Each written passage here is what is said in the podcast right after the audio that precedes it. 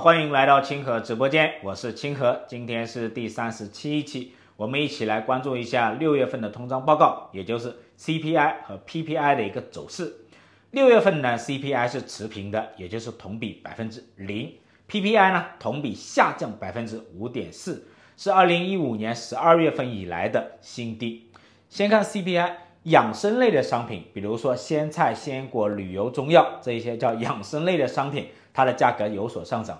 但是呢，大多数重口味的商品，它的价格是下跌的。比如说猪肉、牛肉、石油、汽车、手机，还有家具。这说明呢，我们的家庭的一个购买力啊是比较弱的，大类消费啊依然比较低迷。而 PPI 呢，主要就是上游的一个原材料以及它的加工的价格持续的下跌。比如说石油、煤炭、黑色金属、有色金属，我们需要高度的重视这一轮的价格的持续下跌。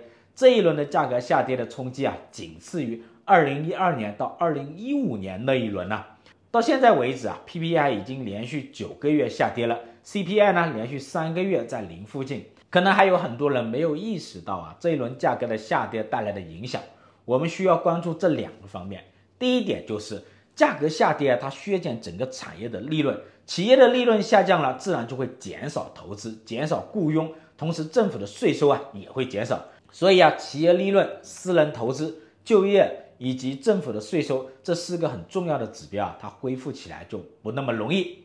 第二点就是价格下跌，你看今年上半年 CPI 跌了大概两个点，PPI 呢跌了超过四个点，这样呢，真实的利率反而是增加了，相当于是反向加息。那么实际的融资成本是上升的，实际的债务负担也是增加的，这样呢会增加债务风险，同时呢自然利率又下降，这样呢会增加降息的一个压力。